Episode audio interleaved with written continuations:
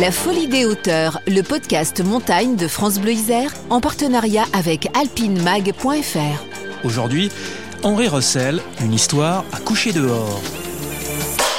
S'il a participé à la conquête de plusieurs sommets pyrénéens au cours de la seconde partie du 19e, Henri Russell a surtout laissé pour l'histoire des écrits trépidants et un ensemble de grottes percées dans les flancs du Vignemale. Toute sa vie, ce franco-irlandais pour le moins excentrique a poursuivi un projet fou.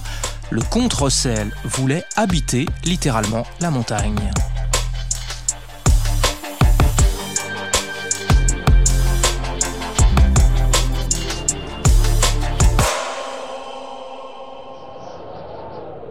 Les rafales venues de l'ouest fouettent le sommet de l'Aneto à 3404 mètres d'altitude. Au loin, l'orage gronde, le ciel se remplit d'éclairs et les pics enneigés prennent une coloration verdâtre. Pas vraiment un temps à sortir en montagne. Et pourtant, il est minuit passé ce 16 juillet 1865 et le comte Henri Russell, emmitouflé dans un sac de couchage en peau d'agneau, et transite froid. Impossible de dormir. Installé sur la crête sommitale, il profite du spectacle, un spectacle d'apocalypse rythmé par les claquements de dents du capitaine Hoskins, officier de la marine britannique, et les ronflements du vaillant Cap de Vielle, le seul guide à avoir accepté la proposition de Russell, à savoir passer la nuit sur le point culminant des Pyrénées. La nuit sublime que j'ai passée sur la cime de l'Aneto ne s'effacera jamais de ma mémoire et je trouvais si beau l'ensemble de ce tableau spectral que je n'ai jamais eu si envie de quitter pour toujours la vie civilisée. Henri Russell, qui écrit ces lignes, est omnubilé par cette idée. Il veut rester là-haut, en montagne, le plus longtemps possible, et de préférence sur un sommet. Alors, pour assouvir sa passion, ce personnage atypique et bariolé va faire du bivouac un véritable art de vivre. Pour Monique Dolin-Dufresnel, Russell, c'est avant tout l'oncle Henri. En réalité, il s'agit de l'oncle de sa grand-mère, son arrière-grand-oncle en somme. Il y a quelques années de cela, Monique Dolin-Dufresnel, historienne de formation, a voulu retracer dans un livre l'histoire extraordinaire de ce mythe familial. Un jour, je me suis dit, j'ai quand même allé voir au grenier de notre maison familiale dans, le Gers, en Gascogne, qui appartenait à son, à son frère, Franck j'ai retrouvé une malle qui appartenait à Henri Russell et à l'intérieur tout un tas de documents, d'objets euh, qui avaient été déménagés en 1942 lorsque la, mon arrière-grand-mère, donc l'épouse de Franck Russell, la belle-sœur d'Henri, est décédée à Pau. C'était la guerre. Donc euh, on a récupéré tout ça, on l'a entassé au grenier, puis on n'y a plus touché. Et, moi, quand j'ai ouvert la malle, je me suis dit, mais c'est pas possible. Et il y avait des ouvrages dédicacés par des, de ses ouvrages à lui, dédicacés à ses parents, euh, des partitions de musique en pagaille annotées de sa main, puisque donc c'était des partitions pour piano et violoncelle, souvent, euh, des tas de choses, des dessins, des, des. Alors je me suis dit, mais c'est pas possible. C'est lui qui doit être là-haut, qui doit se dire, bon, allez, on va peut-être l'aider, la petite là, parce qu'elle doit manquer de d'informations. C'est pour ça que j'ai une grande, j'ai une grande tendresse pour lui, euh, même si je l'ai jamais connu, bien évidemment. L'oncle Henri, personnage aussi cultivé que raffiné, aimait aussi, et peut-être plus que tout, être dehors et se confronter aux éléments. Un amour de la nature qui lui valut au passage quelques ennuis. Un soir, alors qu'il venait de crapahuter 17 jours d'affilée en pleine montagne, il voulut s'attabler dans une auberge de Couflins, en Ariège. C'est complet Mais on lui ferma la porte au nez à deux reprises. Il faut dire qu'après un tel séjour en altitude, son accoutrement et sa mine n'inspiraient pas vraiment confiance. La troisième auberge fut la bonne. On lui servit un magnifique gigot d'agneau, mais quand des douaniers poussèrent la porte de l'établissement... Service des douanes, présentez vos papiers. On lui demanda son passeport et comme il n'en avait pas, on l'emmena. Et c'est ainsi que, pris pour un vulgaire brigand, l'aristocrate fut conduit sans ménagement au cachot. Henri Russell, ne l'oublions pas, est compte, pas parmi les plus fortunés, non, mais son père, propriétaire de terres agricoles en Irlande, lui verse une rente, un revenu suffisant pour qu'il n'ait rien à faire, sinon s'adonner à ses deux passions, les Pyrénées et la musique. Pendant l'hiver, entre deux voyages à Londres, il séjourne à Pau où il fréquente les bals et les salons mondains. Il est un hôte aussi apprécié que recherché. Dans les dîners, ce grand échalas aux épaules et aux moustaches tombantes n'a pas son pareil pour captiver l'auditoire.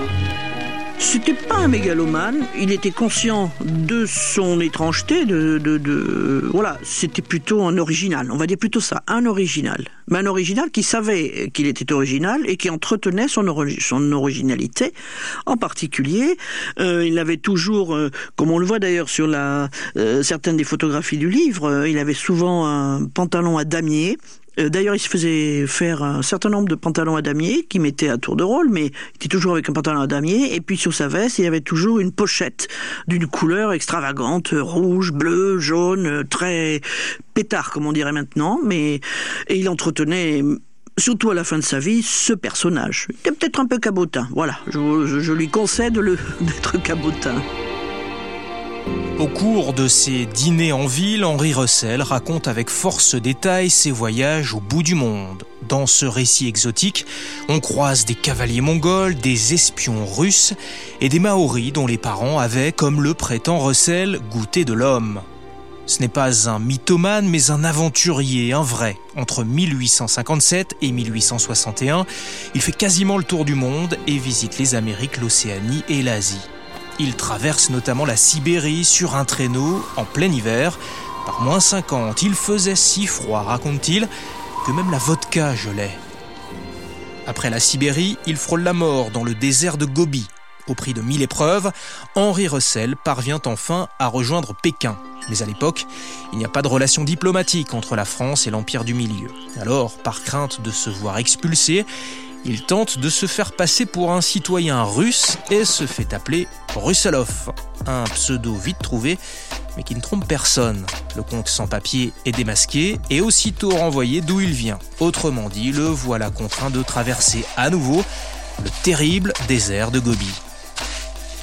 Heureusement, Russell est doué d'une solide constitution. Il en réchappe et de retour en France, il raconte son incroyable aventure dans un livre intitulé 16 000 lieues à travers l'Asie et l'Océanie, un ouvrage très remarqué à l'époque, comme le souligne Monique Dolin-Dufresnel. À tel point d'ailleurs qu'il a servi de modèle à Jules Verne pour le personnage de Phileas Fogg dans Le Tour du Monde en 80 jours. Et euh, euh, Russell a fait un récit de son voyage en Sibérie que Jules Verne également a un petit peu plagié, voire copié, dans Michel Strogoff. Ils se sont rencontrés? Ah oui, ils se connaissaient très bien. Ils faisaient partie tous les deux de la, de la Société française de géographie. Ils se connaissaient. D'ailleurs, euh, dans, dans deux de ses livres quand même, euh, c'est-à-dire Michel Strogoff et un autre livre euh, moins, moins connu euh, qui s'appelle La maison à vapeur et qui se passe en Inde, euh, Jules Verne fait référence au voyageur Henri Russell, qu'il écrit d'ailleurs avec un seul L. Mais le nom, parce que Russell c'est avec deux L. Et, mais, mais ils se connaissaient, bien sûr. Henri Russell est un personnage romanesque qui a aussi laissé son nom sur les sommets des Pyrénées, son massif de prédilection. On lui attribue une trentaine de premières ascensions comme le cylindre du Marboré dans le cirque de Gavarnie, le pic des Gours Blancs ou encore le Petit Nétou près de l'Aneto, rebaptisé depuis Pic Russell.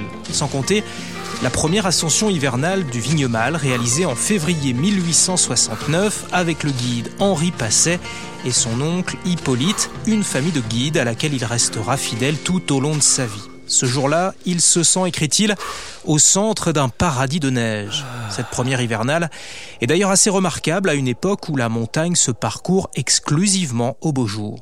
Et ce n'est pas un hasard si Russell a choisi le Vignemale. Avec ses 3298 mètres d'altitude, ce n'est entre guillemets que le 16e sommet des Pyrénées, mais le premier côté français, et le premier aussi dans le cœur de notre conte, une véritable obsession. Henri Russell ne veut plus seulement monter au Vignemale, il veut y habiter, oui, y habiter. L'aristocrate franco-irlandais cultive un goût immodéré pour les nuits passées à la belle étoile quand il n'y a plus aucun bruit hormis celui du vent. Et c'est lui, Russell, qui va en quelque sorte inventer le sac de couchage tel qu'on le connaît aujourd'hui. Russell, en fait, reprend l'idée d'un berger aragonais qui avait cousu des peaux d'agneau entre elles. Il fait ajouter en plus une capuche pour protéger la tête. Ne manque plus que la fermeture éclair. Ça, ça viendra plus tard. Ce sac de couchage ne pèse que 3 kilos et il devient son plus fidèle compagnon. Je lui dois 40 étés d'ascension sans fatigue et de joie presque toujours sans mélange. Il a été, pendant toute ma carrière pyrénéenne, depuis qu'elle est devenue sérieuse, non seulement mon ami, mon protecteur, et parfois mon sauveur, dans plus d'un ouragan de neige où je serais certainement mort de froid sans lui. Mais il a même été mon médecin, me dispensant de tous les autres, car grâce à lui, jamais je n'ai été malade sur les montagnes, depuis que j'ai appris à m'endormir sous les étoiles dans les régions les plus glaciales des Pyrénées. Ce sac de couchage, d'ailleurs, on peut encore le voir aujourd'hui. Il est exposé au musée des Pyrénées, à Lourdes.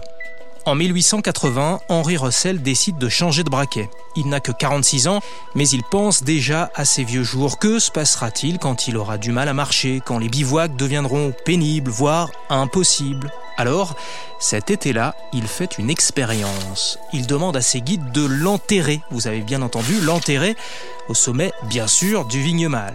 Et il passe ainsi la nuit, le corps enseveli sous un mélange de pierre et de terre. La tête qui, elle, dépasse est recouverte de givre.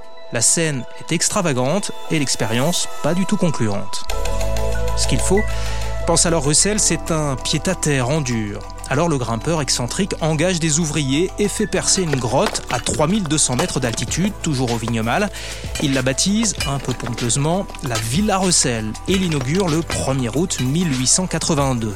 Six autres cavités suivront, toutes situées entre 2400 et 3280 mètres d'altitude. Russell est ici chez lui, et ce n'est pas qu'une image, car le préfet des Hautes-Pyrénées, figurez-vous, lui octroie une concession de 99 ans. La propriété du comte s'étend alors sur 200 hectares, sommet compris. Pourquoi le Vignemal Parce qu'il voulait choisir une montagne à lui, comme ses deux prédécesseurs qui ont été quand même Ramon de Carbonnière qui avait le Mont Perdu et euh, Vincent de Chaussinck euh, qui avait l'Ardiden. Donc lui, il voulait avoir sa montagne à lui et il a choisi le point culminant des Pyrénées françaises, le Vignemal. Il l'habitait, il se disait le troglodyte du Vignemal et quand on lui disait mais quand même vous faites creuser des grottes, il dit oui je trépane le Vignemal et il considérait que il était mariés avec la montagne, avec le vignemal, et que les grottes étaient leurs enfants. Bon, c'est, disait ça de manière quand même assez euh, amusée, mais c'était son idée. Là-haut, on se croirait presque dans un salon palois. Les réceptions s'enchaînent et les personnalités mondaines s'y bousculent. Pendant l'été 1884, au cours d'un séjour de 9 jours dans les grottes, Russell accueille pas moins de 80 visiteurs. Dix ans plus tard, pour sa 25e ascension de la montagne, c'est l'apothéose. Le plus irlandais des Pyrénéens célèbre ses noces d'argent avec le vignemal et un banquet est servi à plus de 3000 mètres d'altitude. Parfois, les grottes du comte servent d'abri aux montagnards en quête d'exploits. Henri Brul, Roger Demont et Jean Bazillac, accompagnés de deux guides, y trouvent quelques instants de répit avant de s'attaquer à l'impressionnant couloir de Gaube. Haut de 600 mètres, on est en face nord du Vignemal en août 1889. Les guides Célestin Passet et François Bernassal devront tailler dans la glace à coups de piolet pas moins de 1300 marches, prouesse extraordinaire quand on sait qu'à certains endroits le couloir atteint les 80 degrés d'inclinaison. En surmontant ces difficultés inédites pour l'époque, les cinq hommes signent une première retentissante dans le petit monde de l'escalade. Henri Russell est témoin de cet exploit qui marque aussi un changement d'époque. On ne vise plus seulement le sommet, mais on recherche la difficulté. L'escalade devient acrobatique, moins romantique sans doute, ce romantisme à la sauce pyrénéenne qu'incarne si brillamment le Contrecel. La définition du pyrénéisme a été donné en 1902 par euh, Henri Beraldi, qui a écrit une somme qui s'appelle Cent ans aux Pyrénées, et il dit que l'idéal du pyrénéiste, c'est de savoir à la fois ascensionner, écrire et sentir. Et il rajoutait même que si un pyrénéiste écrit sans monter, il ne peut rien. S'il monte sans écrire, il ne laisse rien. Et Henri Russell a parfaitement incarner cette, cette vision du pyrénéiste. Donc, il n'escalade pas, il ascensionne. Bon, il écrit ce qu'il voit et il sent. Donc, c'est une notion beaucoup plus large que l'alpinisme qui est essentiellement, on va dire, un, peu du sport. Et d'ailleurs, euh, Henri Russell, à la fin de sa vie, fustigeait euh, les justement les sportifs. Euh, il appelait ça les gymnastes qui prenaient pour arriver en haut d'un sommet des Pyrénées la voie la plus difficile. Il disait mais attendez, ça sert à quoi?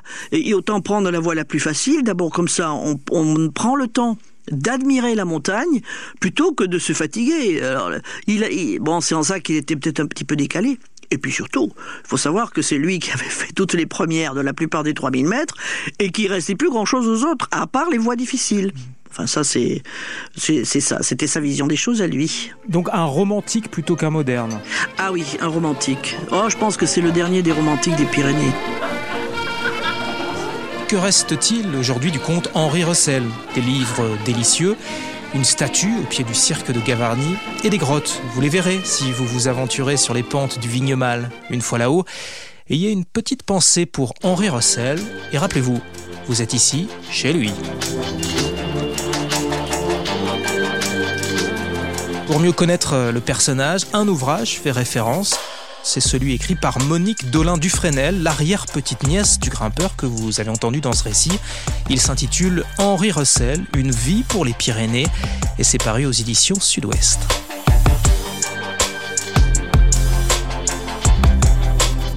La Folie des hauteurs, le podcast montagne de France Bleu Isère, en partenariat avec alpinemag.fr. Henri Russell, une histoire à coucher dehors. Réalisation Simon Berthier. Récit Lionel Cariou. Merci à Monique Dolin Dufresnel.